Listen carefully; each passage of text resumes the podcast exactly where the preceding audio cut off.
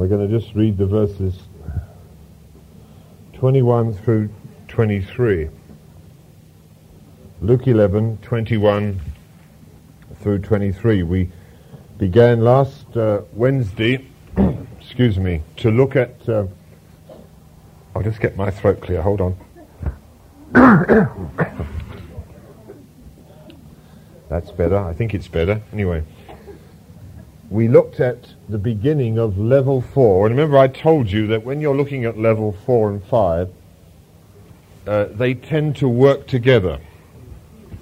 You will often find you're doing both at the same time. But what I'm trying to do for clarity is to separate these two dimensions because now we're into real spiritual warfare.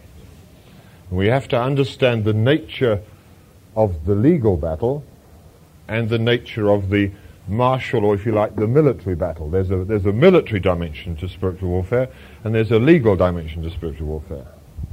And we looked last time at Luke chapter 18. So we just read these verses, verse 21 through 23. When a strong man, fully armed, guards his own palace, his goods are in peace. But when a stronger than he comes upon him, and overpowers him, or I prefer the word attacks him. There's a militancy in that word. Amen? And attacks him. He takes from him all his armor in which he's trusted and divides his spoil or plunders his goods. He who is not with me is against me, and he who does not gather with me scatters. Now, I want you to notice that verse 23 tucked on the end there because I'm sure you would agree that for a lot of well-trained soldiers to go to war when they feel like it, as they feel like, would cause chaos rather than victory. So that's why that verse is where it is. If ever there was a time when we've got to be under the, under the directorship of Jesus, it's when we're involved in spiritual warfare. Because if we all start doing our own thing, we scatter. We cause confusion rather than actually contribute to the victory. All right? So let's just look at these verses for a few minutes. And first of all, let's just be clear who are the, the actors, if, as it were, in this, these few verses. Who is the strong man? Satan, or it could be a local principality. It, it's the demonic mountain that you're up against. Remember what I said on Sunday night, those of you who were there? There comes a point in every work when, when you start to trouble the devil, he will raise up a demonic mountain against you. If you don't shift that mountain, you don't go any further. If you do, then the whole land is open to you. And that's why you see many works will flourish and grow to about a hundred or so, and then they never get any further because they've never learned how to move mountains. You won't go on for long without causing demonic attention. And once you've caused demonic attention, he will, he will strategize an attack upon you and upon your ministry. And it will come in the form of this great obdurate mountain that refuses to move out of the way.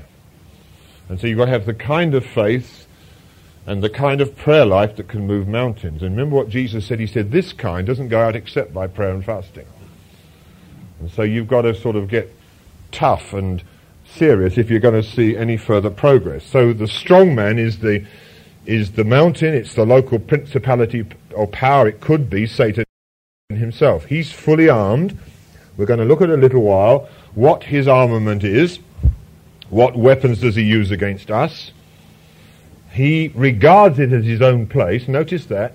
This usurping prince thinks this is mine and uh, I will not yield an inch of what I claim to be mine. So there's a there's an incredible stubbornness, a possessive stubbornness in those demonic powers. All right, he guards his own place and he keeps it in peace until something happens, which is verse 22. Someone stronger than he comes upon him. Now let's be absolutely clear. Who is the stronger one? Jesus. Why was Jesus stronger in his flesh? Remember what we've been teaching you the last two sessions? What was it that made Jesus so strong? The Holy Spirit. Remember what I talked to you about the finger of God? So who casts out demons? The Holy Spirit. If I, by the Spirit of God, cast out demons, then I am now become the finger of God, and nothing can stand in the way of God, the Holy Spirit, releasing his full power through a human agency. And so when we come to war, it's still, it's still the same stronger one that's doing the battle. That's why it's just as easy for the Holy Spirit to win a war through you and me as it was through Jesus. Once you see that, it takes a lot of the sweat out of it. Amen? Can you see that? Because all that you can be is a, is a, a vehicle for the Holy Spirit to legalize his direct intervention into the affairs of man and to directly come against principalities and powers and smash them to smithereens. That's why we have to be very careful that we're really available to the Spirit and not doing our own thing, that we're really under the, the government of Jesus, if you like. It's so important. So the stronger one then is the Holy Spirit, and in this particular context, clothing himself either with the humanity of Jesus in the days of his flesh, or with our humanity in the particular situation that we find ourselves in. And providing we work with him the way that Jesus did, and providing we are as righteous before God as Jesus always was, and providing we have the same faith that Jesus had, then the Spirit can be as powerful through us as he was through Jesus. Staggering, isn't it? Don't you want to go to war? Amen. I love a fight, personally, because I, I love to see the Holy Spirit, Holy Spirit kick the devil's teeth in. And I'm just, I'm just a spectator to the power of God. No sweat in it at all. Amen? Right, so the stronger one is the Holy Spirit clothed in humanity, either the humanity of Jesus or our humanity, and he overcomes him. There is no doubt about that. No other possibilities even considered in Scripture. Right?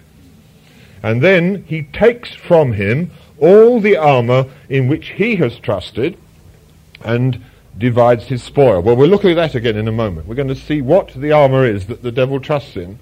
Because if we're going to see effective spiritual warfare, we have to know how to disarm him. Remember what we read in verse 21? And we have to know how to take away his protection. So we need to be a bit wise. It's no use just getting mad and raging away. There's got to be intelligence and strategy about the way we fight a spiritual war. Now, I'm not saying that we shouldn't address principalities and powers. In fact, I believe there's appropriate place for it, but it isn't just ranting at the devil. Spiritual warfare is largely stating the, the, the word of God and in, insisting on its enforcement. And most of our praying is directed towards the judge, asking him to ratify his word.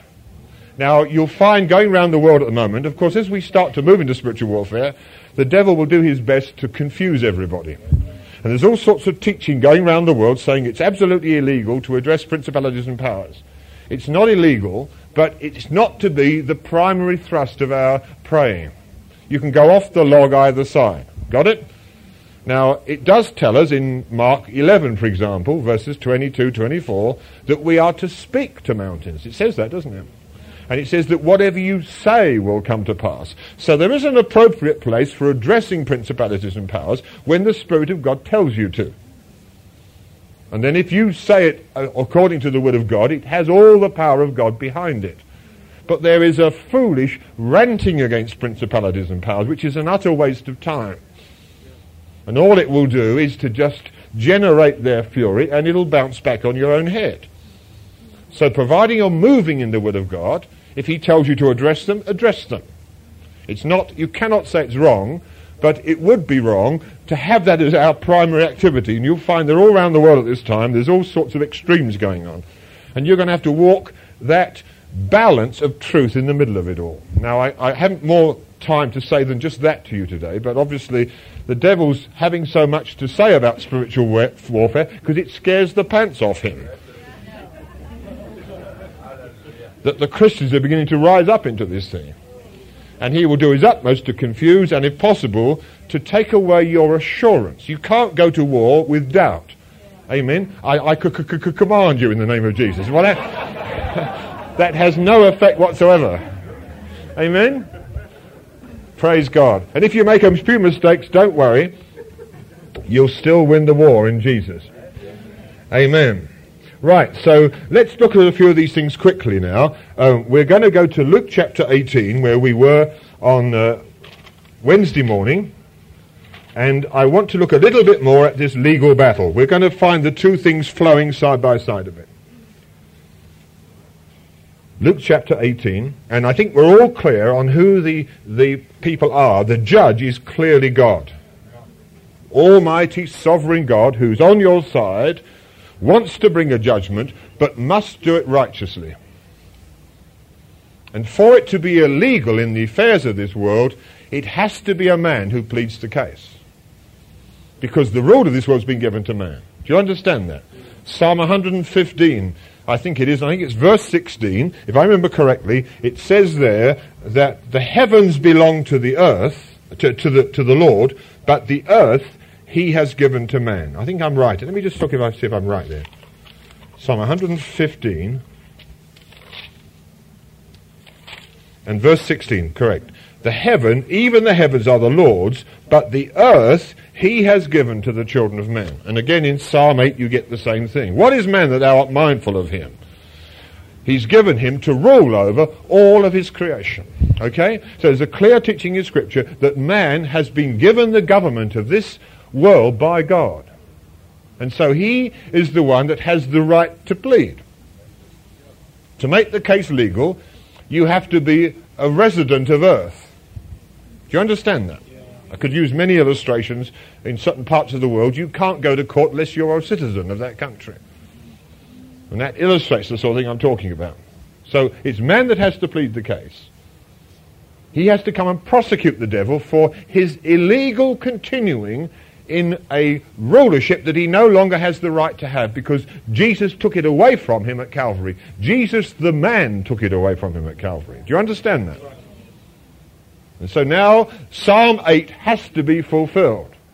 That all things have got to come under the feet of man, and of course Jesus is the forerunner of that generation of men who are going to take over all of creation and push the devil out and break his nose and kick his teeth in and trample all over him in the process. Amen? You don't sound very enthusiastic about that. Don't you like a fight? Amen? All right. So, um, the judge is God. The prosecutor is the weakest Christian, characterized by a little widow woman. And the defendant is the, de- is the devil, or it could be a local prince, prince ruler. He may be trying to defend his patch. So you may have a local prosecution of a local prince ruling over a local region. Now that's probably more likely the sort of thing that you're going to face. God sends you to a city, he sends you to a region, you're going to have to pull that prince down.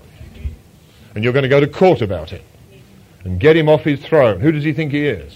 What right has he got to stay there when Jesus has already triumphed over him in the cross?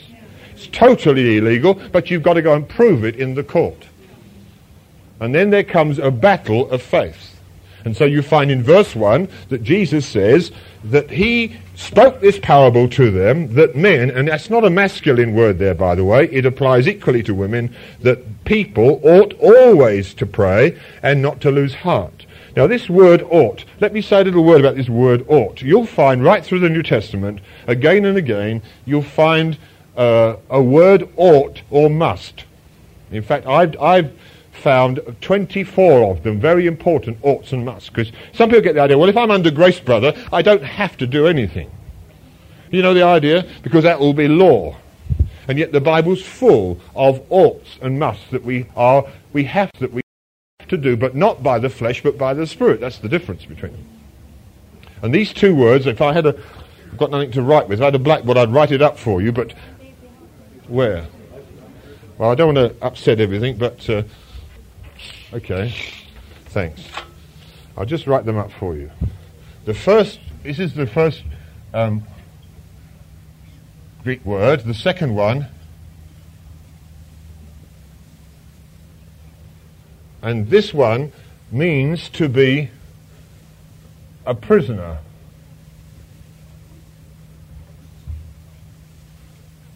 What's the matter with me? I can't write this morning. A prisoner in chains. To be, to be bound, to be under obligation. This one means to be morally and legally obliged. Have you got these two words? And they're the two words that are either translated ought or must right through the scripture. Now, what I want you to see is that this is the word that Jesus uses here. I don't care whether you feel like praying or not. He says you, you must pray and not faint. In Romans 13, 7, for example, um, one of these words is used, I forget which, and it says that we ought to pay our taxes. Now, how many of you feel like paying taxes? Say, oh, I feel such a spirit came upon me. Oh, I must pay my taxes. Oh, I feel so excited. I'm going to pay my taxes then. Who have ever felt like that in their life? No, you're under moral, legal obligation to do so. So you do it. Got it? And in the same way, you're under an obligation to pray because the world's going to go to hell if you don't. Got it? And so there's an ought about this that, that goes beyond feelings. Because when you're in a war, at times you feel terrible. And every part of you wants to quit. And there's got to be something that keeps you going. You're, you're bound in a as a prison, like a prisoner in chains. And, and if the Spirit of God starts to get hold of you, that's how you feel about certain things. You come to a place of travail and of labour. These are, these are words that are associated with intercession. And there's a, there's, a, there's, a, there's an agony which we will see is characterized in the Lord Jesus in a moment. All right? And then at verse 8 it says, And when the Son of Man comes, will he find faith on the earth? See, this is a place for faith to operate. You've got to stick in there and you've got to obtain the verdict. If you had a perfect cast iron legal case that was definitely, definitely going to win the verdict, but you quit halfway through because you couldn't be bothered to stay in there while all the charges and counter charges were heard, what would the judge have to do if you walked out the case halfway through? He'd have to give the verdict to the defendant, even though you had a perfect right to prosecute him. And that happens again and again. People start to get hold of God for a perfectly legal case, and the devil is a crooked skillful lawyer who will drag out the case as long as he can and put up all sorts of objections as to why God shouldn't give it to you. And God is as righteous in his dealings with the devil as he is with anybody else. He will allow him to be heard. And that's what the long delay is about. Okay? That's why it seems like God doesn't care. He seems like an unrighteous judge. Of course, that's not his heart at all. But from the praying perspective, I keep crying to God for this city, and I don't ever seem to get any response. Why? Because there's a case being heard in the heavenlies. If you quit halfway through, then the righteous judge who was longing to give you the verdict, he's prevented from doing it because you hadn't got the faith to persevere. All right? Got it? So that's a very important dimension of this kind of praying. And, and not many people are prepared to have this kind of prayer life. That's why Jesus said, which of you? And he knows that as he starts to go through these different levels of prayer, he's going to get fewer and fewer people who will commit themselves to this. But thank God he doesn't need that many. Now I'll give you three things which are to be obtained in the legal battle. Number one, First of all, to bind the strong man. You'll find that in Matthew 3, 20, I'm sorry, Mark chapter 3, I beg your pardon, Mark 3.27, which is the same passage that we're looking at here in, in um, Luke 11, that there Jesus says, first bind the strong man. And you've got to know how to do that. And come to uh, Psalm 2, for example. We'll just look at a few Psalms very quickly. Psalm 2.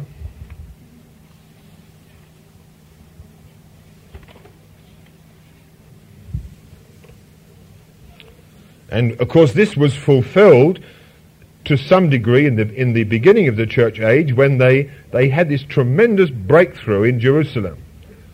But we read it's re- really got a world dimension concerning all nations because why do the nations rage and why do the people plot a vain thing? The kings of the earth set themselves and the rulers take counsel together. Now we're talking here about the demonic princes and the demonic rulers. They're not necessarily political. Some of the strongest forces are financial in the world today. pornographic, drug abuse and addiction, and so on, you'll find that these are the rulers of this present darkness. Now, obviously, there's a human expression of this, but the source is demonic. You understand that, don't you? So if we smash the demonic, then the human agency upon earth loses its power to enforce that particular thing. And you'll find there's a change in the climate. And, and, we can actually change our society by smashing the demonic. Like it could be, um, you know, all sorts of ways in which, which, which spirits work to, to cause trouble upon the face of the earth. And no, we could spend hours on it. That's my problem. I, I dare not get into these things. All right? Now, they find themselves, verse 3, um, they take counsel together against the Lord and against his anointed. Who is the Lord's anointed? Right, you've got that. Good. We've become the corporate Christ. Okay? That's who we are. We are the, we are the anointed corporate body of Jesus Christ. And we've become the anointed one. And so this is being said against us and against the Lord. And they say, let us break their bonds in pieces and cast away their cords from us. In other words, they are feeling themselves, they're becoming bound, so they can't perpetrate their activity anymore. In Cedar Rapids, a, a, a, city in the state of Iowa in the United States, you've probably heard of a man called Frank Frangipane, or you probably will hear of him. He's, be, he's quite a, a leader in this whole realm of spiritual warfare. He's been able to gather together the leaders of that city. It's got a population of, I think, round about 200, 250,000 people. And as they've started to wage war as an army of God's people across the city, in the year 1989, the crime rate dropped by 17%, whereas in the state of Iowa it went up by 12%. And furthermore, within the city limits of, of Cedar Rapids, there is now not one doctor that will perform an abortion. Now, they haven't all been converted, and, and the law hasn't changed, but what has changed is the spiritual influence has changed because they pulled those principalities off their thrones and they're no longer able to rule. And now the, the atmosphere of the kingdom is coming and changing the way people think and the way people act. So when we start knocking these princes off their thrones, we can change the very atmosphere in which we live, and of course it's much more conducive to people being saved. Got it? Now I could give you many illustrations. This is happening right now in the world when people are starting to get hold of these things. So I'm not teaching theory to you. And uh, of course we've seen these things ourselves. Bind the strong man. And if you come to Psalm 149, we could go on in Psalm 2, you will find that we're given this mandate. I'm sure you all know this psalm, let's just look at it for a few moments. you see, there's a kind of praise and worship which is military in its nature in our church in England for several years now, and when I've moved in different conferences around the world, I've led what I call warring praise nights. They're great fun, and, uh, and, and I tell you, we, we will go for several hours in the kinds of war, uh, praise and worship which pulls principalities off their throne. It mainly exalts Jesus. It doesn't address demons, hardly at all. We're more concerned with exalting Christ and establishing his throne. And then we just say, now come and get out of it. In view of that, you better move. And of course, it's all over in a couple of minutes. But there's a militancy, there's a determination that we are going to enforce the rule and the government of our God. Now you'll find that Psalm 149 is really describing that sort of thing. And it, it talks about dancing uh, with all musical instruments. It talks about the saints being joyful in glory. So it's not a heavy, miserable thing. I mean, it, it's so full of joy. Verse 6, let the high praises of God be in their mouth and a two-edged sword in their hand. What for? To execute vengeance on the nations and punishment on the people, to bind their kings with chains. Can you see that? And their nobles with fetters of iron. So there's a deliberate policy in this praise and worship. Not that we get blessed, although we do get blessed. There's a much more military purpose in this kind of thing. And look at verse 9, to execute on them the judgment written. And then the last phrase, this honor has all his saints. there's another lie going around, and I want to warn you about it. Some teaching saying, oh, you know, if you're going to address principalities and powers, you have to be an apostle. Only generals can address generals, you see. So if you're just a housewife with a few kids, all you can have authority for are your few kids. Well, I want to tell you this. In a war, if a private fires a bullet at a general, does it kill him or not? Amen. Amen. He can be just as deadly as a general. Now, the army needs to be led by generals, but you can be just as deadly as a private as you can be as a general. Amen. So don't swallow these lies. They're of the devil. He's trying to stop the army of the Lord from becoming as militant as it's going to be over this next decade. All right? Have you got there? Right. So we can bind them, and this honor, we're told, have all the saints.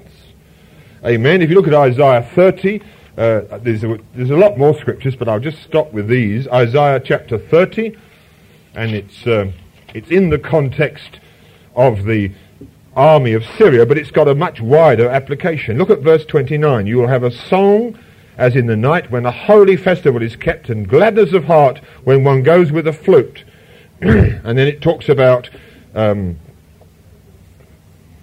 uh, look at verse four, look at verse 31. There's a, there's a lovely passage in verse 30, 30 um, with anger and indignation. But verse 31, for through the voice of the Lord, Assyria will be beaten down and struck with a rod, and in every place where the staff of punishment passes, which the Lord lays on him, it will be with tambourines and with harps, and in battles of brandishing he will fight with it. In other words, there's a, there's a militancy, a musical instrument militancy, which, which beats down and destroys the rulers that oppose the purposes of God. All right? I could show you a number of other scriptures, but that's all I've got time for this morning. Okay, number two, so first of all we want to bind the strong men. Number two, we want to release angels.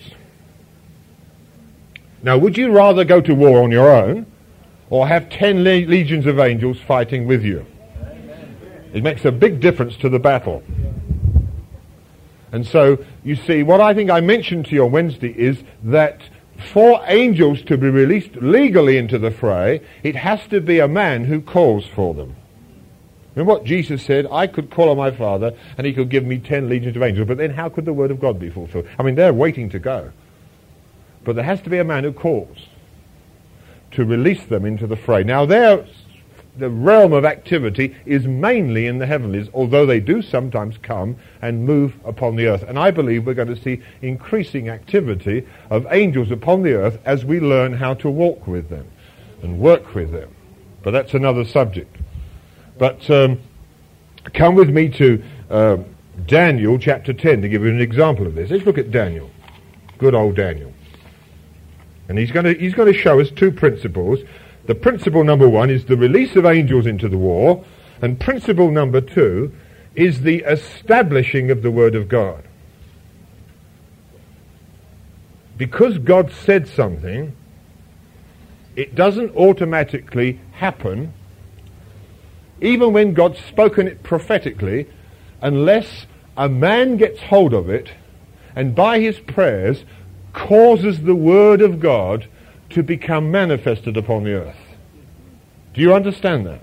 Now, look at Daniel. We'll come first of all to, to Daniel 9, and in verse uh, 1 and 2 of Daniel 9, uh, we're told that in the first year of Darius, verse 2, in the first year of his reign, I, Daniel, understood by the books the number of years specified by the word of the Lord given through Jeremiah the prophet, that he would accomplish 70 years in the desolation of Jerusalem. So when I saw this sure prophecy of God, I sat down, put my feet up, got a cold drink, and watched tennis.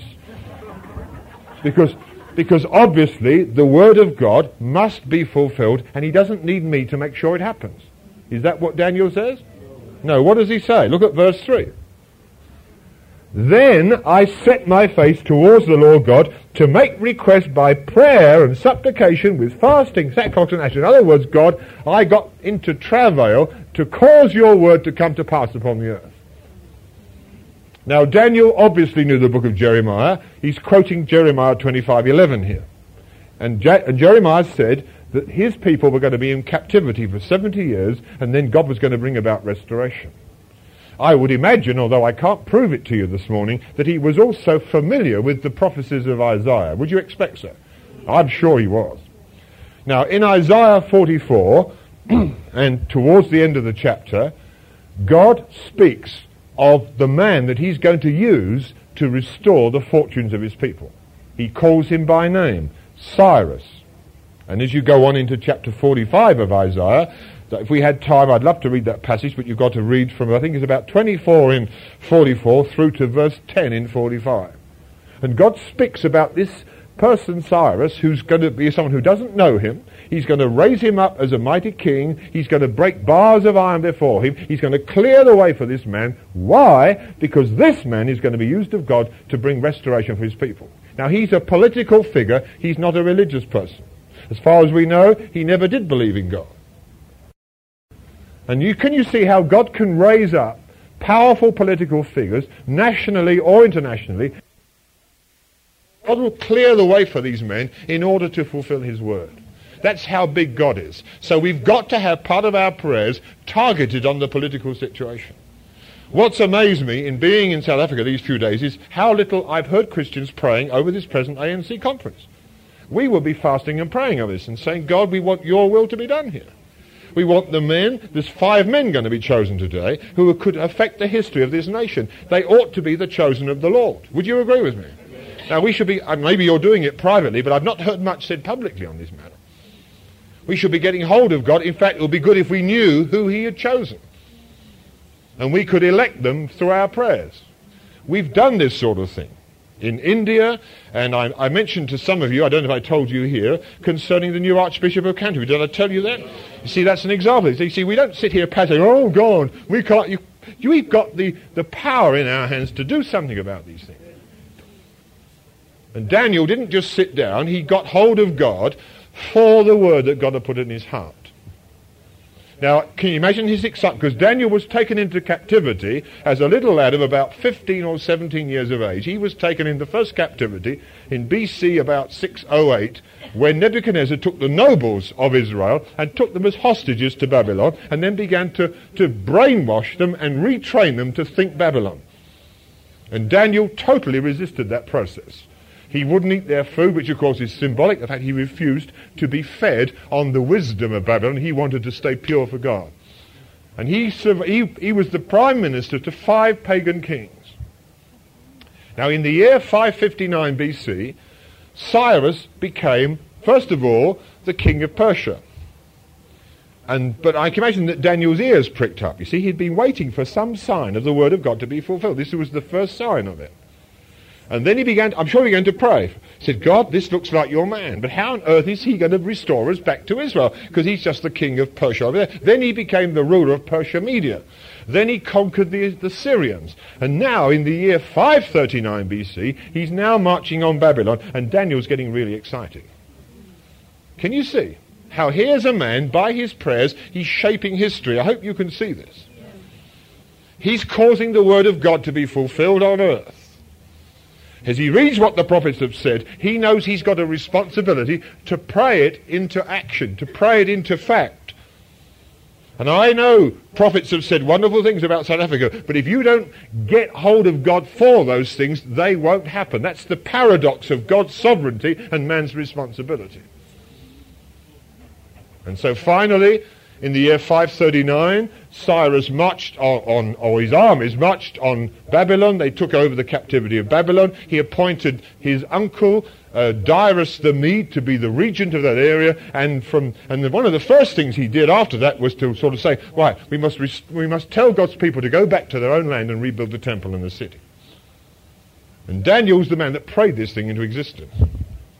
Now, it's an interesting thing because that's now 538 BC. They go back and for four years in opposition they start to rebuild the temple and then in the year, um, uh, let me get this straight. Yeah, 534 BC. They s- stop building, they become discouraged, they lose heart and for another 14 or 15 years the, the rebuilding process stays at foundation level. Now, why did they suddenly lose heart? And why did that whole activity suddenly stop? Well, the answer is that in that year, Daniel died. That's the answer. God lost his intercessor. And the whole of God's program was held up until another man could come. And it wasn't until 15 years later when Haggai came, prophesying in the power of the Spirit, and in he prophesied four times in three months. And he galvanized these dispirited people into action. The, the situation didn't change. It was just as hostile. In fact, it, if anything, it had grown worse. But a new spirit came into the people because of one man's prophetic vision and because of one man's prayers. And they all were stirred into action, including Zerubbabel, who was, if you like, the apostolic leader. He was the governor, but he lost his vision too and was fiddling around in all sorts of secondary things until the prophet came and sharpened his purpose again. And then in four years they completed building the temple. And so finally in the year 516 BC they finished what they should have done 15 years ago. Because God had lost his intercessor. Now, can you see how vital it is for you and I to start to become God's means of fulfilling His word upon the earth? And of course, in the process of that, which is uh, also part of this Daniel story, in Daniel chapter 10, when Daniel starts to pray, the effect of his prayers is invisible upon earth, but it's immediate in the heavenlies. On earth, it doesn't look like anything's changing. But in the heavenlies, once he starts to pray, you see, up until this point of time, the strong man, the prince of Persia, is sitting on everything. And there's the prince of Greece looking after his domain, because you see, the kingdom that's coming is going to affect these two regions. The Persia and Greece are going to be shaken by the power of God. But these two demonic rulers are keeping their goods in peace and sitting there saying, well, we've got control here. There's a few of God's people around, but they're just little miserable prisoners of Babylon. There's nothing they can do. They've got no financial resources. They've got no faith. They've got no vision. They've got no power. They're just in bondage. You see, the church has come into bondage to the Babylonian system. What happened to Israel physically has happened to God's people spiritually. And we live like, like paupers in the midst of a Babylonian kingdom where all the power and the authority and the political decisions and the financial resources have been taken from us and have been swallowed by the princes of this world. But we're going to get them back again. Amen? Because part of that restoration process was these words, all the gold and silver is mine, says the Lord, and the, the glory of this latter house is going to be greater than the former. He's speaking prophetically about the temple that we shall build spiritually at the end of the age. And the city that we shall build spiritually at the end of the age. I mean, these prophets were seeing down the ages to this present time, and if I had another three days with you, I'd prove it to you from Scripture. Get hold of the, of the, the magnitude of the days in which we live. We live at a time of destiny. We really do.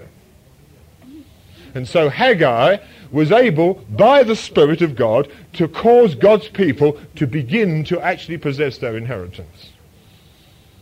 But upon earth, as Daniel began to pray, there was no sign of anything on earth, but there was almighty upheaval in heaven.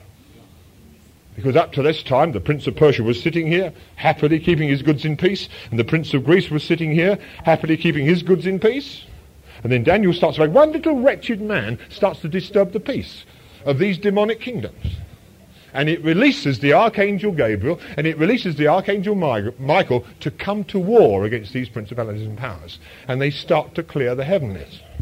Now Daniel's getting faint in this way. And, and, and Gabriel leaves the war to come down to him and says, Now don't give up, man. We need your prayers. You are legalizing our heavenly activity. And if you quit now, we no longer have a legal mandate to take these princes off their thrones. Stay in the battle, Daniel. Keep going, boy, because you don't know what's happening up here. But I tell you, it's giving us what we've been longing for. It's giving us the chance to, to loose our swords and come down in power upon these princes that are wrongly ruling this present darkness. And you've got to have that heavenly perspective while you pray upon earth. Because, and that's your motivation. And I tell you, the battle gets hot and it gets thick and you want to quit and every kind of assault will be launched against you. But you've got to be determined you're going to stay. Amen? Have you got the picture? I could talk for hours about this. All right? Let's look into the New Testament now. And uh, Jesus, uh, in, come to the Go- Matthew, the Gospel of Matthew. We've got, what time do we stop? 55, is it?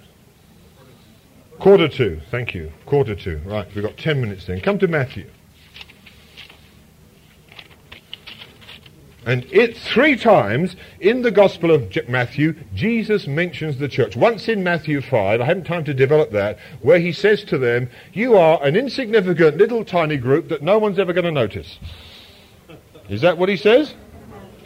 You are the light of the world. You're the salt of the earth. You are a city set on a hill that cannot be hidden. That's Matthew 5. Is it 13 through 15, if I remember? Is that correct? All right, come to Matthew 16. I haven't time to go say any more about that, but you'll find that he mentions the church three times, and every time he mentions the church, it's powerful and it's militant. All right, Matthew 16, Peter cries out, You're the Christ. You're the Son of the living God. Verse 17, Jesus says, Flesh and blood didn't this reveal this to you, but my Father is who's in heaven. I say to you that you are Peter. You know the play of words on Petra and Petrosi. I'm sure you know that, don't you? All right, so we'll move on on that. You are uh, a, a, rock, and I'm the mighty foundation on which, and I, and literally in the Greek it says, I myself of me will build my church. That's what it literally says. It's got nothing whatever to do with Peter. He's a stone that Jesus will use. He's the foundation and he's the builder. It's absolutely clear in the Greek. All right? I myself of me will build my church and the gates of hell shall not prevail against it. In other words, once the church comes, Satan becomes a, or, or, hell becomes a fortress city trying to defend itself against the church that's going to wipe it out. Amen. So the first declared purpose of the church is to kick the gates of hell down and to let the captives go free. I like that. I like that. I like to be that sort of church. Don't you? And I'll give you the keys of the kingdom of heaven. And whatever you bind on earth will be bound in heaven. Let me just stop here because there's a strange construction here. It's in a, there's in two tenses. It, it's in the future and the past. Literally it says will be, has been bound in heaven. It's exactly the same phraseology you get in Mark 11 and verse uh, 24 when Jesus says, Whatsoever you believe in prayer, believe that you have already received it, past perfect tense, and you will receive it, future tense. It's, it's this same sort of contradiction of tense, which of course is the language of faith. You will get it when you have already got it. Got it? You understand that, I trust. I haven't got to waste, well, not waste, I haven't got to spend time on that. Wouldn't be a waste of time, of course. Now, in the same way, he says, whatever you bind on earth will be, has been bound in heaven. What he's teaching us here is that if you want to see things bound on earth, you've got to have bound them in heaven. In other words, you obtain the legal court order in the heavenlies, and then you get a mandate from heaven to implement that court order upon the earth. Once you've got the court order to bind, then God will send a legion of angels with you to enforce the court order upon earth. But if you don't get the court order, then you're fighting on your own. Got it? And whatever you loose on earth will be, has been bound in heaven. In other words, the, the first activity to bind and loose is in the heavenlies. That's the legal battle. The second activity is upon the earth to enforce the heavenly court order, which is the military battle. Can you see that? And he says the same thing in Matthew 18 which is the third time the church is mentioned, Matthew chapter 18, and once again, verse, uh, the first, the verses before verse 18 teach us the authority of the church. Look at this, verse 17. He's dealing with an issue of a brother not submitting to authority, and in verse 17, and if he refuses to hear them, tell it to the church. But if he refuses even to hear the church, in other words, to Jesus, it's absolutely incredulous that someone should not listen to the authority of the church. If you don't listen even to the church, where else can you go? Because that's the final authority. In 1 Corinthians 5, end of 5, and in 1 Corinthians 6, uh, we're told there by Paul that we, the church, we will sit on thrones, judging angels, and we shall judge the world. He says, can't you settle these little disputes among you? Why go to a secular court to settle these when, when you've already got the right to go to the highest court? Because the greatest authority upon earth is the church. It's a higher court of authority than any other court of authority. Got it? And so, with that as a background, recognizing the authority the church has and, and knowing it really by faith, saying, well, there's no authority greater than the church. Then we can then go to verse 18, and once again, assuredly I say to you, whatever you bind on earth will be has, it's the same construction, will be has been bound in heaven, and whatever you loose on earth will be has been loosed in heaven. I say to you again, if two of you agree on earth concerning anything that you ask, it will be done for them by my Father in heaven. Now this word agree in verse 19, it's the word symphonio, it's spelt.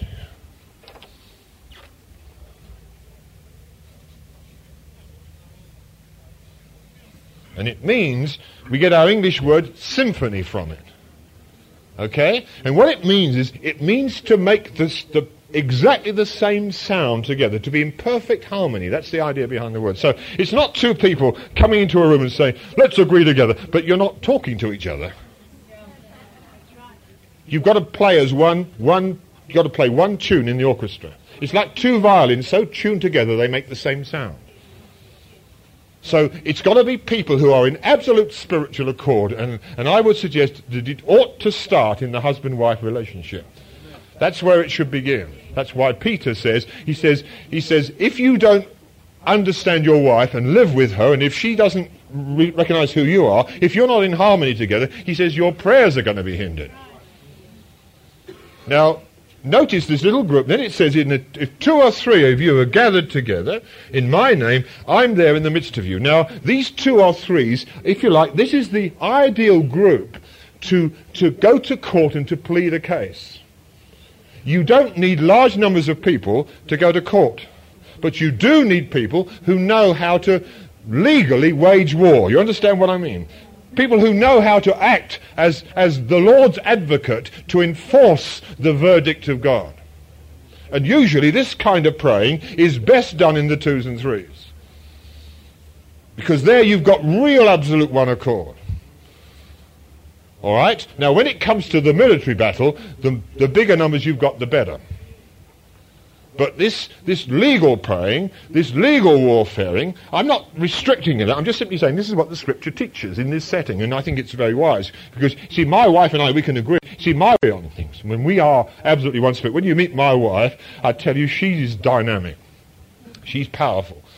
And so's my daughter. I mean, I can pray with them, and, and we are just we just absolutely flow as one spirit. We can go to war, and I tell you, I just know the power that flows. And we can take on anything and, and pull down principalities and powers because, because there's, a, there's an ease of unity in a small little group that God recognizes. And after all, when you go to court, you don't take 55 lawyers with you. You just need a, an advocate. I don't know how it works in South Africa, but in England we'd have a barrister and we'd have a solicitor. We'd have perhaps three people responsible, even for a very important case. And that's enough. One pleads and the others stand with him, supplying him with the necessary detailed information. But that's the picture we have here. And we can go to court about anything, and it will be done for us by our Father in heaven. Isn't that a tremendous promise? If we agree on anything, what a, what a promise. Man, just let that sink into your spirit. Obviously, it's got to be in the Holy Spirit. But two people who've heard God together over some issue, a, a national issue, a political issue, whatever it is, then they can say, right, we're going to go to, we're going to, go to court about this. And most revivals that have broken forth in the earth have started through tiny little prayer groups doing exactly this. Sometimes a person on their own. Amen? Well, we'll stop now and have our break, and then we'll come back afterwards, and I'll, I'll finish the teaching, and then just, just the last part I want just us to let God's Spirit just come and move amongst us, all right? So we'll have a break until, is it 55? 55, okay.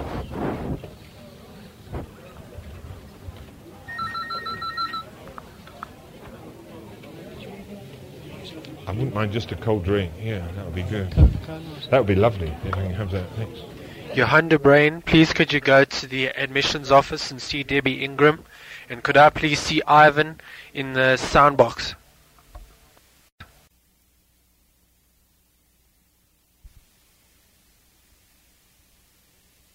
The black and white copy by the end of this session. It just sort of sets this thing out and adds a lot more scriptures that I haven't used, all right? But what I want to do now is to go on to some examples of this. Examples of winning the legal battle. We're going to begin with Scripture and with the, the person of the Lord Jesus. I want to show you that this was a very important dimension of the prayer life of Jesus. Now, I mentioned one to you yesterday when he legally obtained his right to function as God's Son upon the earth in his humanity. Remember that? Luke chapter 4, verses 1 through to 14, when Jesus went into the wilderness and fought a legal battle with the devil, which gave him the right in his humanity to function fully as God's Son upon the earth, with access to all the resources of his Father, and with the freedom to pull them down to earth and loose them against the devil at any time. Remember that? Now, that was a legal battle he had to win before he could function like that. And I said to you that if you want to function like that, you're going to have to win your own personal legal battle. You've got to go and you've got to fight and win, and you will be challenged and resisted by the devil. You say, huh, you are son of God, don't make me laugh.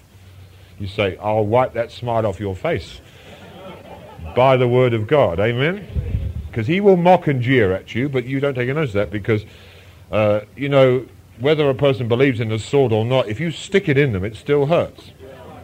Amen? Amen? Try that on non-believers. You, you take the word of God and stick and say, I don't believe the Bible. Well, we will say, well, take that. they start to believe in the Bible.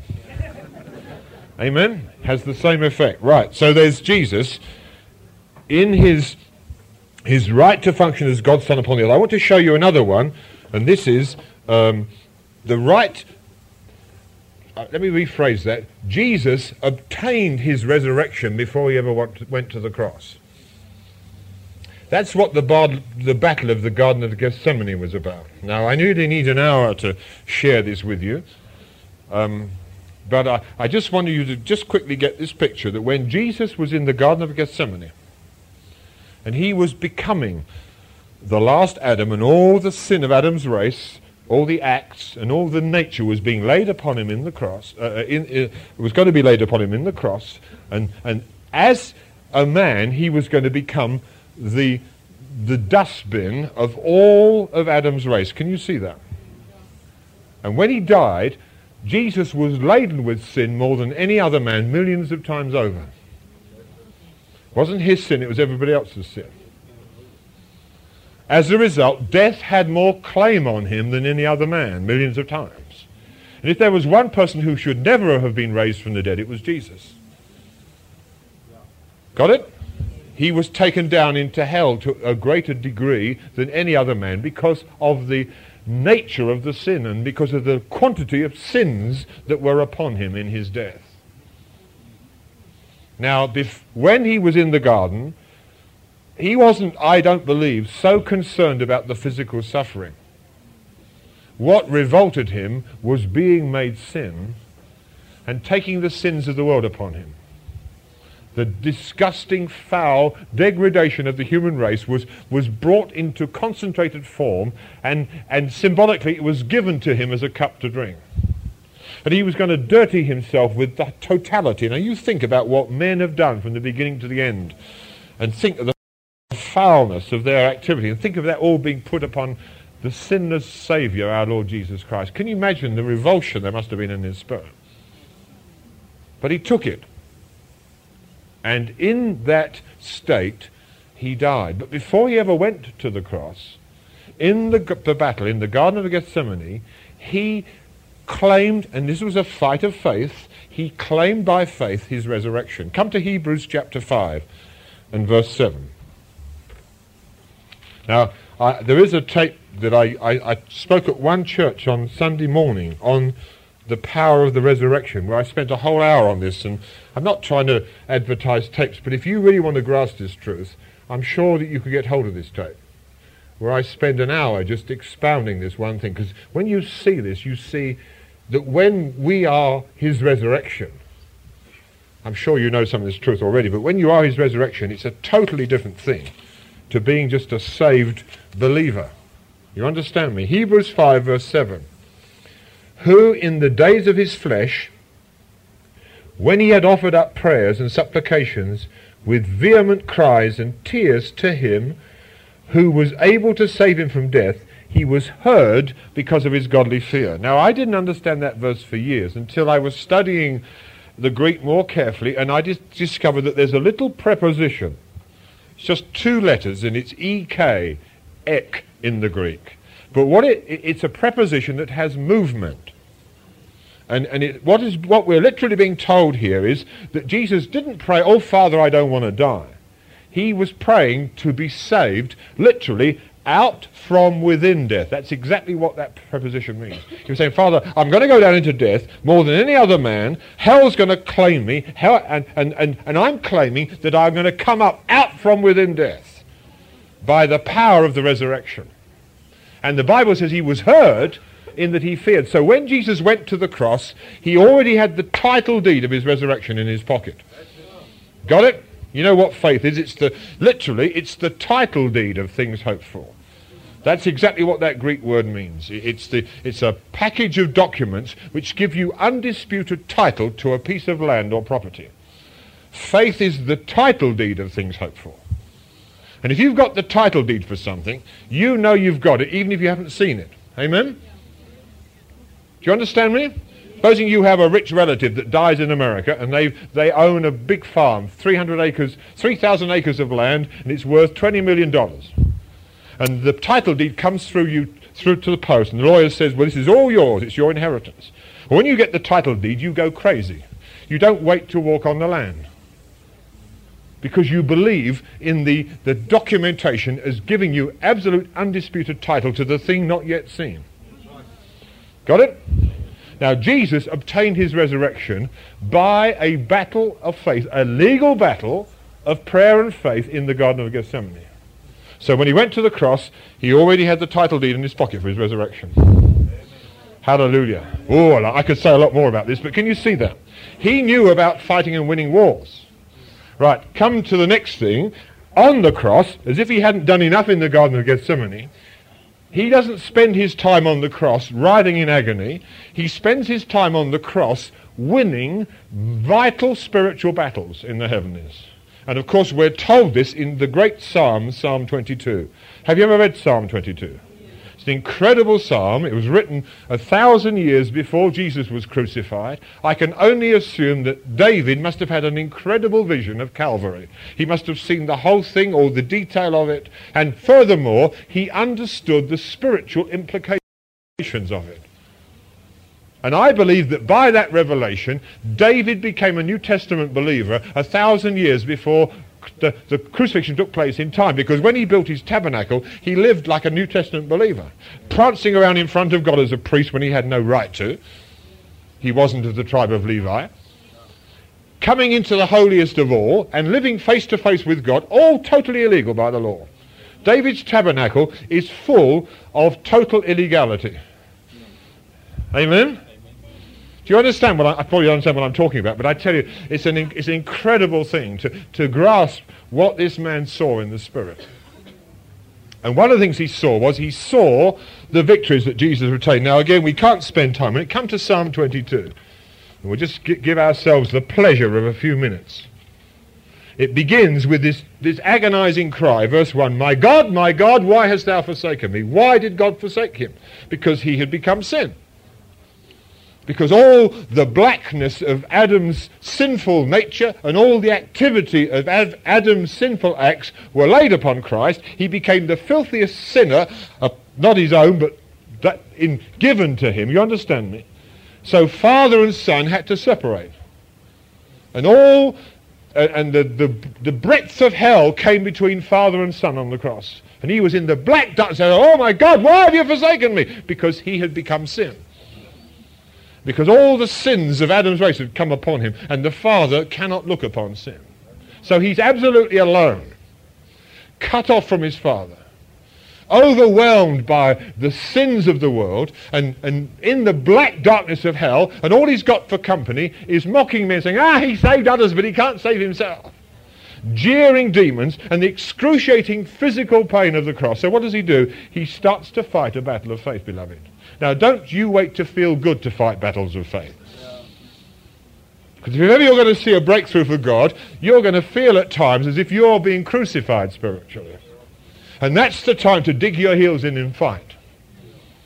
Just like your wonderful Saviour Jesus. And right there, on the cross, stretched out in pain, in the blackness of hell, mocked and jeering demons and mocking and jeering men, he starts to fight a battle. And as you go through Psalm 22, you can see him coming up out of it, step by step.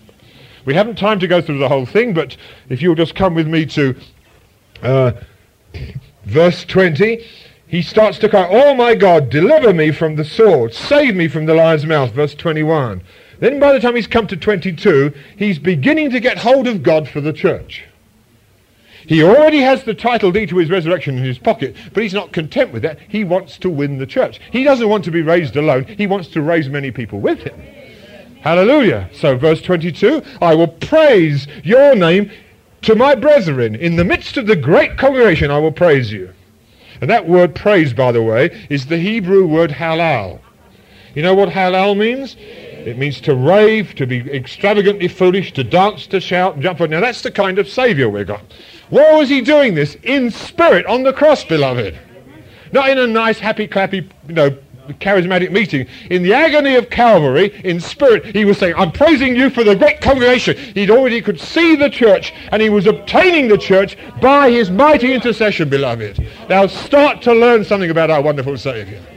Let's get his spirit into us. And so he obtains the church. He snatches it out of the devil's teeth while he's still in agony. Oh, I love this man, don't you? I love this Saviour. Oh, I could talk for hours about this. Hallelujah. Come down to verse 24. He's not despised or abhorred. You see, he, although his physical condition says your Pradesh uh, and Uttar Pradesh and all these states around the north of India, it is still so barren. And then when you come to the Punjab, I was looking at it and suddenly in the Punjab it said 7%.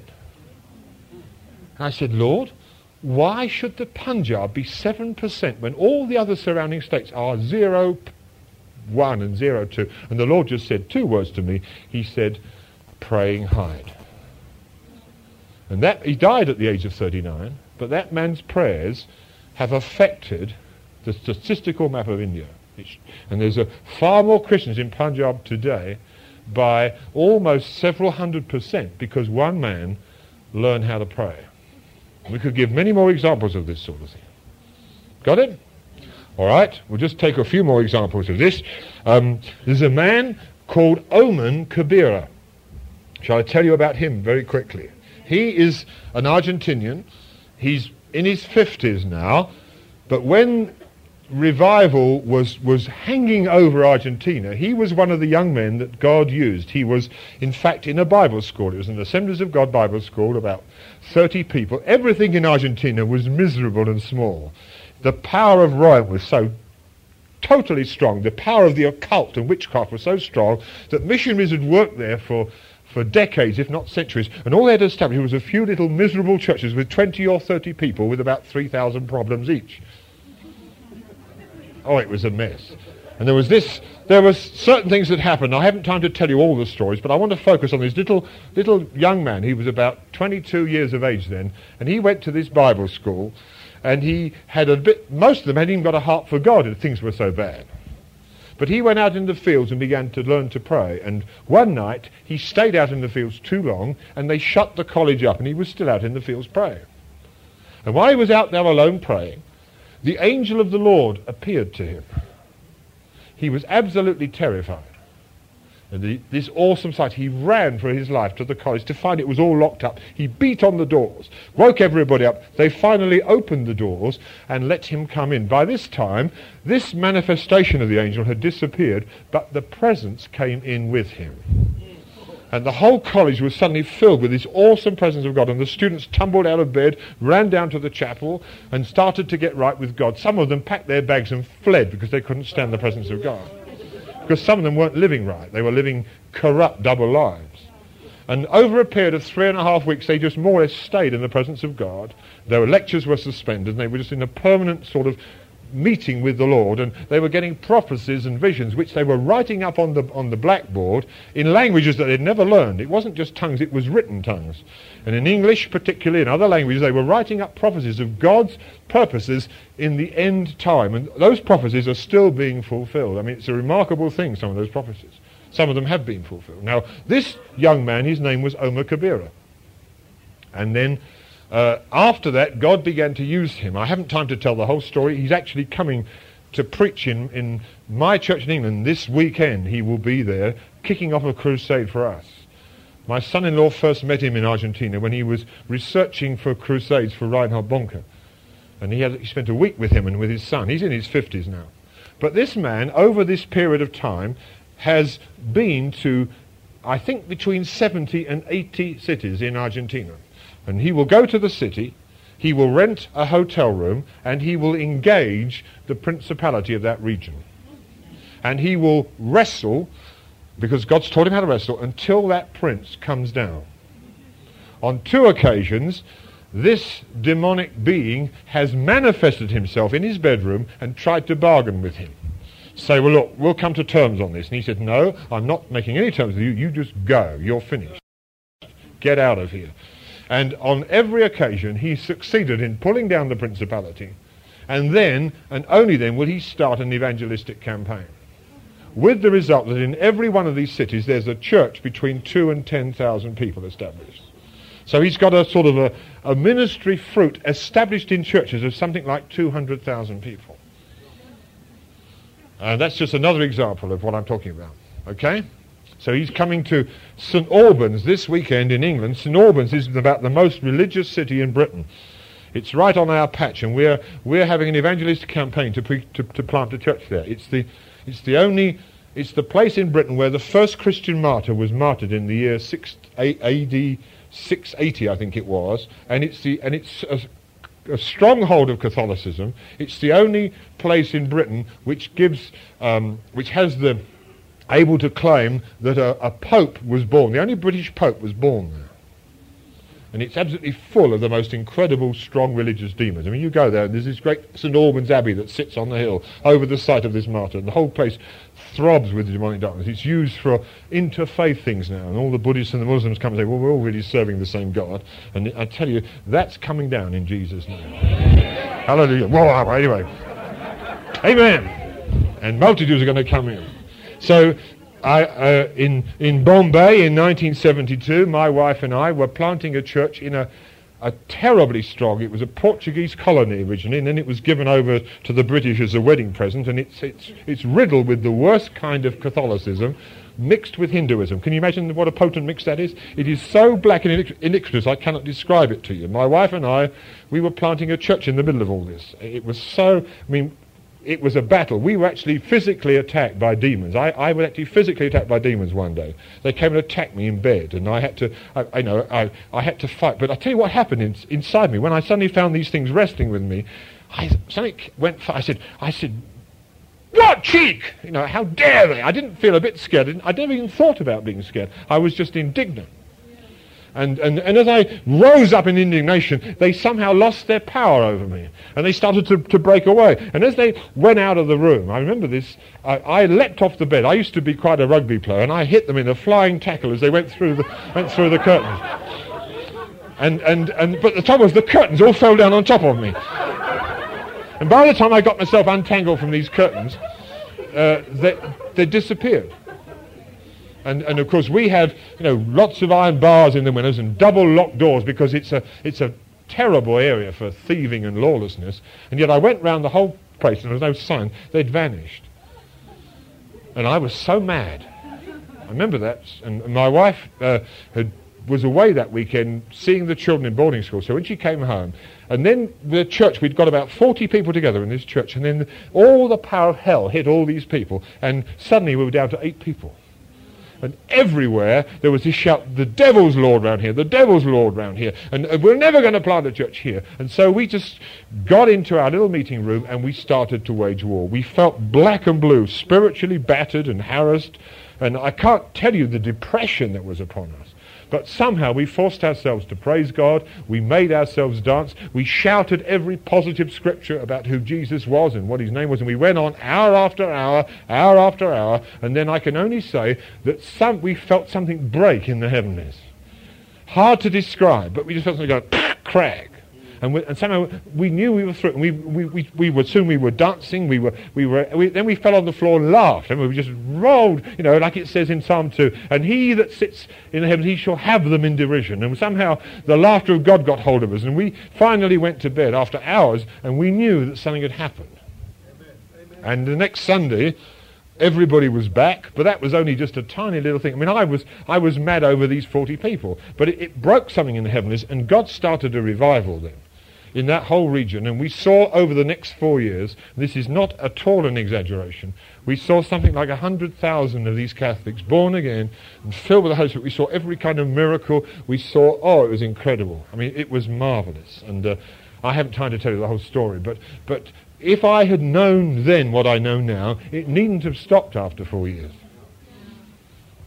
because we, we let the thing slip out. We let, and I, and I won't go into all that now, but you have a lot to learn. You see, the prayers of the saints are vital to the breakthrough of God, which takes me on to uh, the last thing I want to talk about as quickly as I can, and that is the military battle. All right? And as I say, these two things do overlap. So come back to Luke 11:22. And I'll, I'll be as brief as I can, then we're going to pray. Luke 22.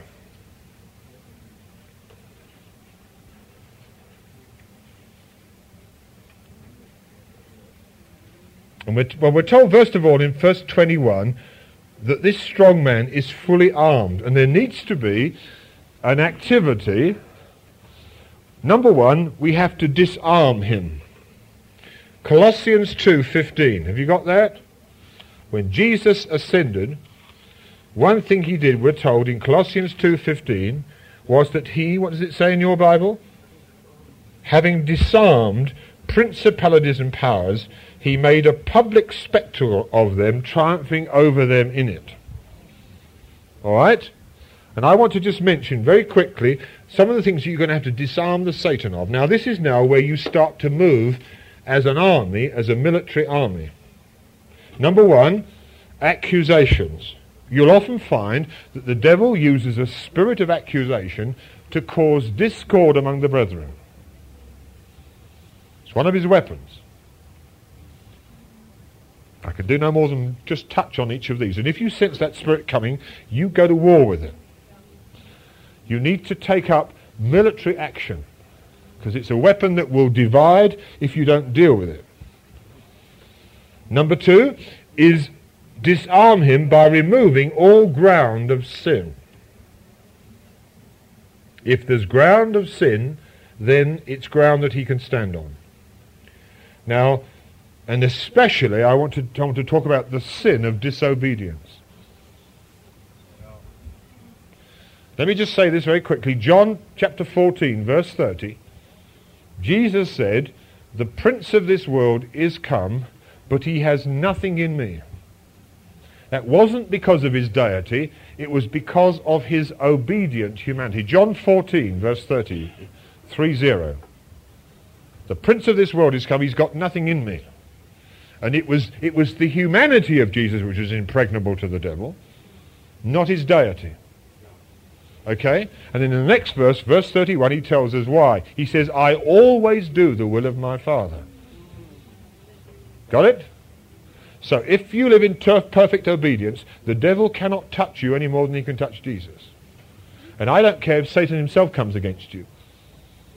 I don't care how big the prince demon is, he can't do a thing if you are as obedient as Jesus. Amen? So that's an important thing. And the trouble is that most people don't take that seriously. Number three, he deals with fear. Or, or, sorry, his weapon is fear, and you have to disarm God's people of that weapon. And in, in Luke chapter 1, and verse, uh, I think it's 75 if I remember correctly, Luke chapter 1, verse 74, verse 73, it says that God swore an oath to our father Abraham. Okay? This is what he swore. It's, it's part of his holy covenant. He swore an oath to our father Abraham, verse 74, to grant us that we, being delivered from the hand of our enemies, might serve him without fear in holiness and righteousness before him all the days of our life. Isn't that a tremendous promise? Now, that's a covenant promise God made to Abraham. And if you've got fear in your life, you want to get your birthright. Amen? Now, in the average Christian community, my experience is about one third of them live in fear of one kind or other. And the, and the most persistent fear is the fear of death. And I, I want to tell you this, I'm not bragging, because I know when God dealt with this, I am not at all as scared, as scared of dying. There are certain ways of dying that don't exactly grab me. Amen? But I'm not scared of dying, and I, I've told the devil this, that if God permits him to take my life, I'm claiming a hundredfold fruit. Amen. That God will have the legal right to raise up a hundred Alan Vincents to replace me. And, and on that basis, it will be a good investment, wouldn't it? Do you believe that? Now, I was in Mombasa about uh, two years ago. It was Christmas time. Reinhard Bonnke was going to have a crusade in Mombasa. And you may know this or not know this, but Mombasa has been taken over by the Muslims. Every, all but one of the city councillors was a Muslim, and they were not going to let Reinhard come into Mombasa. They just weren't going to let him come. They threatened civil unrest. They threatened everything, and they would, and they would not grant a, a crusade site. And I went there to meet with my daughter and son-in-law who were organising Reinhard's crusades, and they were living in Nairobi. And we went to Mombasa. We were, I met, went there over Christmas, and they arranged a few pastors' conferences while I was there, and I had three days with the pastors of Mombasa. About 600 of them came. And it was the weekend of the Christmas, and he was going to have his crusade the last weekend of January. They still hadn't got a crusade site. And he had said, if we don't get something this weekend, then we will have to cancel the crusade. They'd never ever done that in their history before. And I met with these pastors on, and I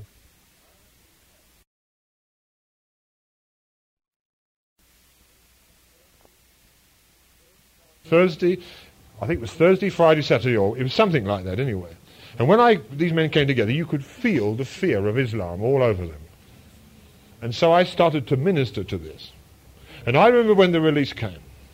And I said to them, look, the worst that can happen is that you can die. So what? And they said, yeah, that's right. I said, well, is heaven better than Mombasa? Where would you rather live? I mean, let, us be real about it. Do we believe in heaven or don't we believe in heaven? Do we believe that to depart and to be with Christ is far better? Is that true or isn't it true?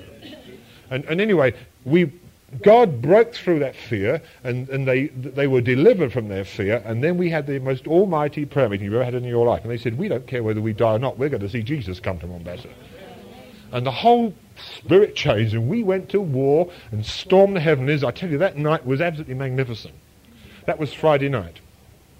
On the Saturday morning, President Moi himself telephoned and said that he would grant the presidential assembly ground for the crusade. Now that meant that he was now stepping out online because he's got more than a million Muslims in his country, some of them very powerful, very influential. So it was politically a dangerous thing to do to come out openly for Reinhard and for, for Jesus and, and risk the wrath of the Muslims. But God put boldness into him while we were praying in Mombasa. And his whole attitude has changed since that day. And anyway, we had the crusade took place and it was a great success. Amen? So we have to be free of fear. The worst that can happen is that you can die. So what? Now get that right into your spirit. It's better to have three years passionate ministry for Jesus than 40 years of safety where you never dare anything for God. Do you believe that? You see, when the world was shaken by the great missionary movement at the end of the, the 19th century, that was the attitude of the young people. And many of them did die. Many of them died. And they didn't reckon to come back after their first five years. They said goodbye to ever for their parents. And many of them never did come back. It didn't stop them going. But they shook the gates of hell over nations across the earth. And, and God broke through all over the place. Amen. Oh, I better not spend so much time on each one, but that was important. Right. Doubt. Number four. You've got to disarm the people of doubt. I'll just say that. Number five, disillusionment. Oh, it's a waste of time. We can never change the world. That kind of talk. Number six, depression. Number seven, sickness. And number eight, poverty. We have to remove all these weapons. Why should the devil be allowed to keep the church poor? I'll put Norman on in a minute to really hit that. Amen? All right, so that's number one. Disarm him. Number two, attack him. Attack him. Tell him who Jesus is. Tell him what Jesus did at Calvary. Tell him. I mean, rather, you know, just declare in the heavenlies. Just declare in the heavenlies the, the rule of our God. And, and on, on the way, Ephesians 4, chapter 6, put on your armour to make sure you're invincible. All right? That's all I can say. Number three, take away the armour on which he has relied. If you're going to attack him, make sure he's thoroughly vulnerable before you do. There's certain armour on which Satan relies, and I tell you, there are four things particularly that God has shown me. And if we remove his armour, then he becomes vulnerable. Number one is division amongst the saints. He can, if he can rely on that, then it makes him powerful and the church weak. But if we take away the division, then he loses his power. And I give you Cedar Rapids as an example of this. Where brethren dwell together in unity, great power is released. That's got to be true denominationally, racially, and in every other dimension. When we come together as one, I tell you the power that we're released will be, whoa, fantastic. Amen? That's all I can say about that at the moment. So, number two, unbelief. Unbelief is an activity. It is not absence of faith. Do you understand that? Unbelief is an activity against the working of God. And it is not simply absence of faith. I dare not spend more time on that, but it's an important thing to understand. Number three is we put away our disobedience. Because he relies on that. He relies on the children of God not obeying God and not obeying their leaders. If you take that away, then he's finished. Turn to two scriptures. Second Corinthians. How am I doing for time? Second Corinthians chapter 10. You know that scripture?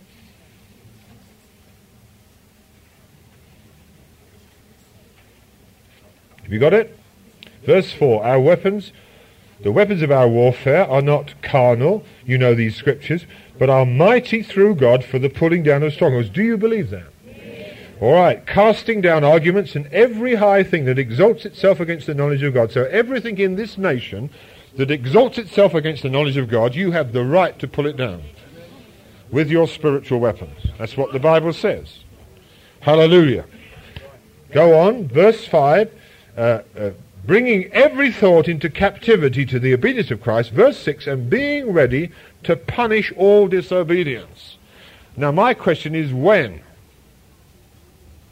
When will God do this? Is there a special sovereign time, or is there a moment, or what? Well, you find the answer at the end of verse 6. Whenever your obedience is complete. See, the devil never has been a problem to God. It's the obedience of God's people which is a problem to God. Whenever your is then, then I'll do all these things. Come to Romans chapter 16. Romans chapter 16. Verse 20. Lovely verse. Do you like this verse? Romans 16:20. I like this better than my God shall supply all your need. I mean, I like that verse too, but I like this verse. I've never seen this hanging on a Christian's wall yet. Romans 16 verse 20 and the God of peace will crush Satan under your feet shortly. Amen? Amen? See, what happened was this. We're told in Genesis 3 that Jesus bruised the serpent's head. He took away his headship. He took away his authority. He took away his right to rule. But he didn't destroy him. But it's the church's job to destroy him. He took away his headship. He took away his governmental authority. He took away his power to rule but he's given it to the church to destroy him. And Paul says to the Romans, the God of peace is going to crush Satan under your feet shortly. And then in verse 19 he gives the reason why. He says, Your obedience has reached to all, and I'm rejoicing over you. Hallelujah. Can you see that? So if God gets an obedient people, then the crushing of Satan is an automatic consequence. Isn't that wonderful? Let's move on as quickly as we can. All right, so there's disobedience, and finally, number four, that is apathy. The time is not right to build a house. Well, let's carry on building our ceiled houses. You know, there's, there's a, a fire that's got to get into our spirit. Apathy is, a, is one of the most subtle of the devil's weapons. It comes like a sort of wet blanket, a, you know, like a, a mist across God's people. They all go, oh, no. well, I'd like to go pray, but oh, I'm... And this has got to be absolutely destroyed. I mean, let's, let's say, God put a fire in my boiler in Jesus' name. There's, see, it says of Jesus, the zeal of his house consumed him. Would you like that zeal to get in you? Amen. Right. We're moving on quickly to the end then. Okay. Right. And then when we've taken away the arm which he's relied and attacked him, he's incredibly vulnerable. And he'll run like a scared rabbit.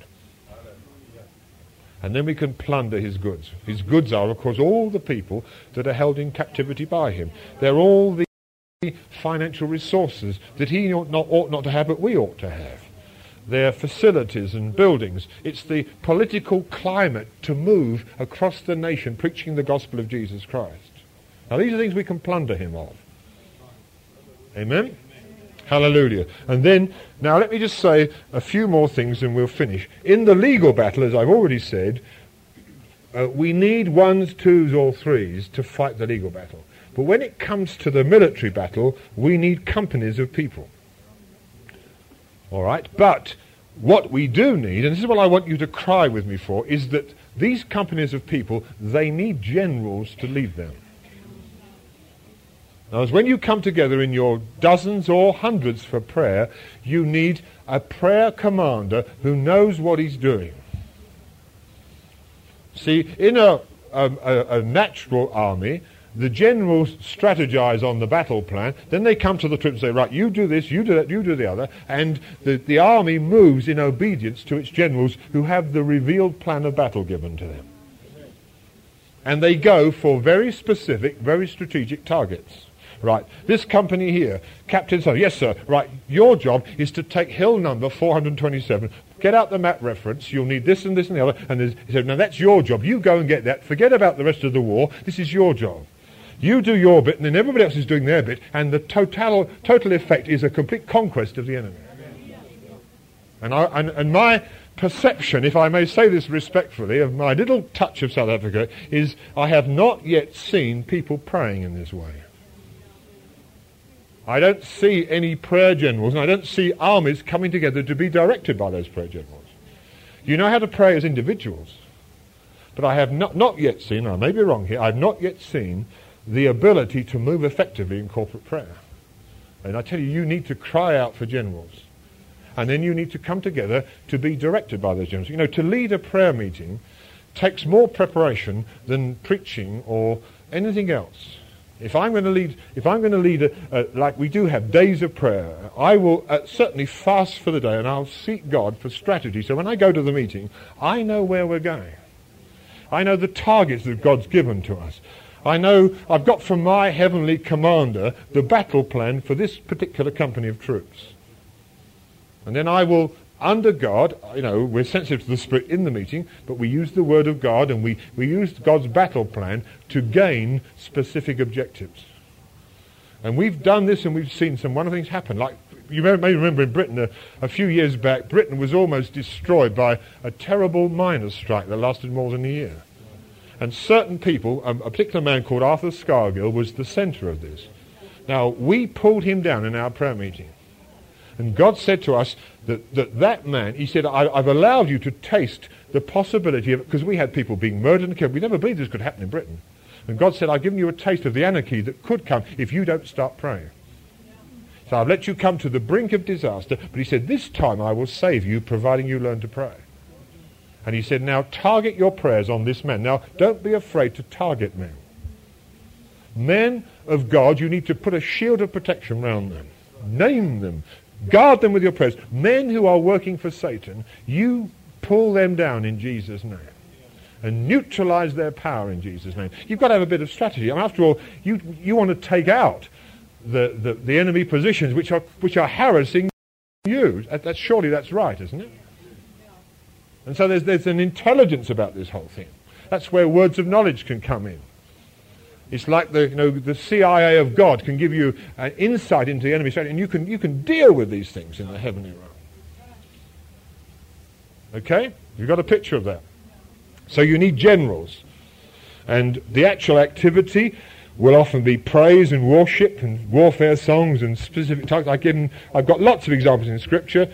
You know, the Jehoshaphat in 2 Chronicles 20, um, Joshua 6 when he came to Jericho. You've got lots of examples in Scripture of this sort of thing. And we saw it in Psalm 149 with the high praises of God in our mouth and two-edged sword in our hand, so on and so forth. Right? Right, let me just say these last things then. You press through until the position is gained. You have to learn to pray battering ram prayers. You understand what I mean by that? You know, when you're going against a heavily fortified city, you keep hitting it with a battering ram. Bang, bang, and you don't get the impression at first that anything's happening. And you may have night after night of prayer and nothing seems to be happening, but there will come a point when it will crack. Down it goes. So there's a perseverance in, in battering ram prayers that you have to learn to pray. Directed by the Holy Spirit. You may have to keep bashing away at the thing until it comes down. I might add today that Arthur Scargill is nowhere in Britain today. He's totally lost his political clout.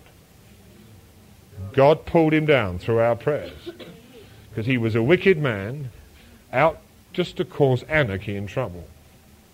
I'm not saying there weren't injustices, but this man was exploiting the situation for demonic purposes. The injustices need to be rectified, but they need to be rectified in a righteous way. Do you understand me? Okay. Right. Don't stop at the first success. Press home the attack even when the enemy's on the run. That's the time not to quit. That's the mistake we made in Bombay. You remember when Elisha spoke to um, Joash and, and, and, and when he was on his deathbed and, and he said, shoot the arrows to the window. And he said, now strike the, strike the, strike the spear on the ground. And he did it three times. Said, oh, if you had done it six or seven times, you would have totally destroyed the Syrians. And we've got to keep going for it until the thing... See, what I'm worried about is that as you start to see the first successes in South Africa, you can ease up the prayer. Now's the time to intensify it.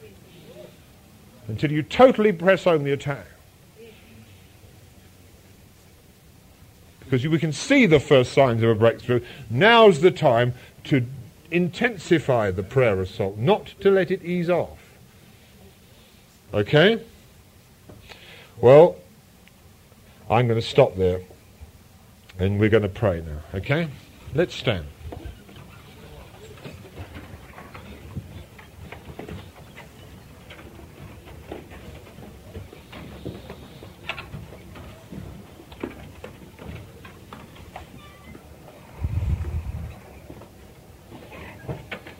Let's just begin to pray. Just call on God. Just pray in tongues if you can pray in tongues. Just, just call on God. Let's ask for God's Spirit just to come down now. Oh God, will you impart to us the ache of your own heart? Amen? I'm prepared to share to some degree your burden for the nations.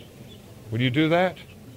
I give my body to you, dear Holy Spirit, as I've never done before.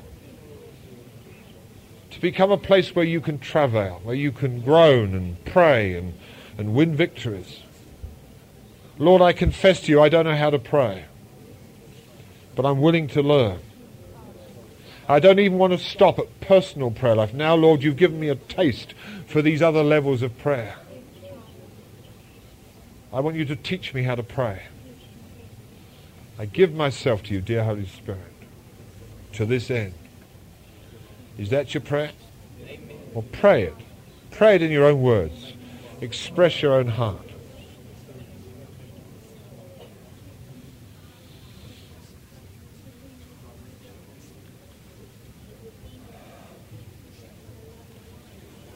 I don't expect an almighty Holy Ghost deluge, but what I do expect is I expect you to catch a virus this morning. Virus. Do you want to be infected? I tell you what we're going to do. It May seem strange to you, but this is what I believe the Spirit of God has said. I just want the, the first row just to come out front and turn round and face the rest of the people. Will you do that? And I want you just to take my hands. That's right. You come in here. That's right.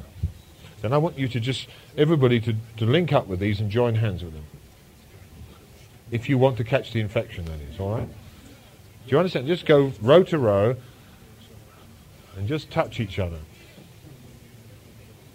That's right. If you want, if you want to receive, do you want to receive from God? Are you ready to be infected? Learn how to pray. Amen. Because I believe I have a mandate from God to release something among you. In Jesus' name. So just be open and receiving. Ready to receive from God. Father, we want to thank you. We want to receive from you this morning. Father, in the mighty name of Jesus, I call down that mighty spirit of, in, of intercession to be released among these people. Father, I ask you now in the name of Jesus that a, a glorious virus, the virus of passion for, for, God and for your purposes, might now spread amongst these people right now in Jesus' name. Lord, if I had time, I'd lay hands on each and every one of them. But Lord, I'm just going to trust you now that your spirit will just go up and down these rows in Jesus' name. And just go from heart to heart and spirit to spirit in Jesus' name. That, Father, from this day forward, a new burden is going to come upon us in Jesus' name. A new ability is going to come upon us in Jesus' name. A new faith is going to be released upon us, Lord. A new power and authority in the heavens is going to come upon us, Lord. Lord, train us in Jesus' name. Lord, now in the name of I just loose that authority upon these people. I loose that infection upon them in Jesus' name. Let your power run up and down these roads, Lord. Touch the hearts and spirits of these precious young people. Oh, Shanda Makasudor. Let's just pray in tongues. Just receive from God. Let's call out to God for the nation. For the nations. Let the indignation of God come upon you in Jesus' name. Sora Shanda Makasodendi Cho. Tida Makasolendi Nishdendi Madanda Jaya. Nistara Kusola Namastendi Madanda Jaya. Findi Makatora Kishdendi. Hallelujah! We will see the victory of our God.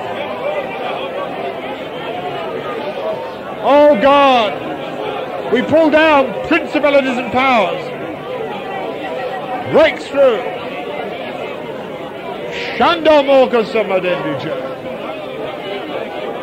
Shanda Moka Samadendija. Bifira Nishtindi Madandija. Hasna Makatora Kishdendi. In Jesus' name. Now receive by faith. Just receive it. Hallelujah. Lord, I want to praise you for what you're going to achieve through us in Jesus' name. Lord, I thank you for the militancy you've put into our hearts. I thank you for the perseverance you've given us. Lord, most of all, we thank you for God the Holy Spirit who's come to take hold of us and by his mighty power and presence to turn us into the very finger of God. God, in Jesus' name, Lord, we declare that we're at war, that Jesus might be glorified, his kingdom established. demonic principalities and powers pulled down. And Lord, that multitudes and multitudes might be released from his prison and come into the glorious liberty of the children of God. Hallelujah. Hallelujah. We thank you in his mighty name. Hallelujah. Shanda Hallelujah. Praise you, Jesus. Praise you, Jesus. Shanda Makasodora Thank you, Jesus. Oh, Hallelujah. Hallelujah. Amen. Amen. Well, I better let you go, I suppose.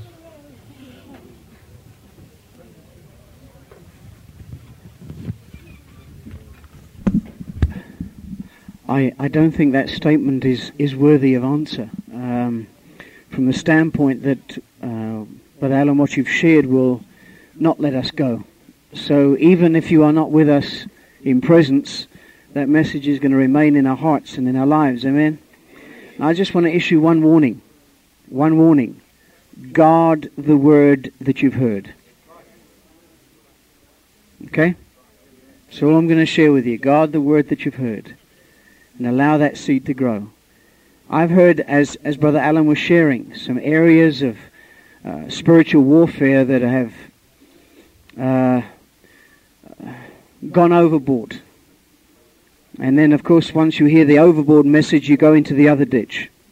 Well, I won't get involved in anything. And this is one of the finest, mature, balanced messages that I've heard concerning spiritual warfare. The attitude of prayer, the attitude of relationship with God. And I want to thank you for being the messenger of that word. And uh, we're going to take hold of it and tear down the gates of hell in our lives, in the lives of others, in the life of the nation. Amen? Hallelujah. Hallelujah. Well, you can start today. You know that. Praise God. Are you standing here, Brother? You're right. Okay. Well, can we just pray for, for Brother Alan because he's departing? Uh, I'd like uh, Brother Norman, who's visiting with us, to, to pray. And uh, John, please come. Well, why don't you stretch your hands towards our brother? Amen. You receive a lot today. Amen. Father, we want to thank you this morning again in Jesus' name for sending your servant amongst us.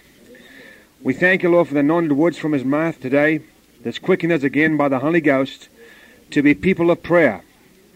Thank you, Lord, that as we pray for this nation, as we pray for our families, as we pray for those in our relatives, Father, we thank you we'll see the breakthrough in Jesus' name. And now, Father, we pray back upon your servant, Brother Alan, Lord, your blessings.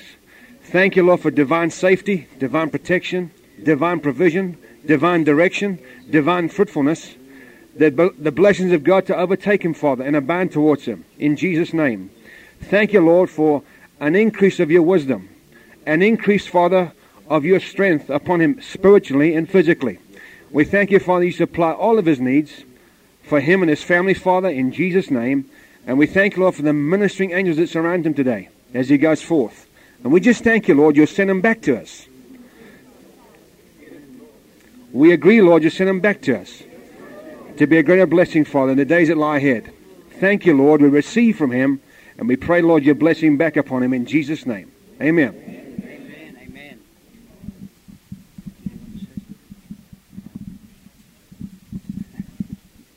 Okay, allow us two minutes to, to leave, and then you're free to go. Thank you.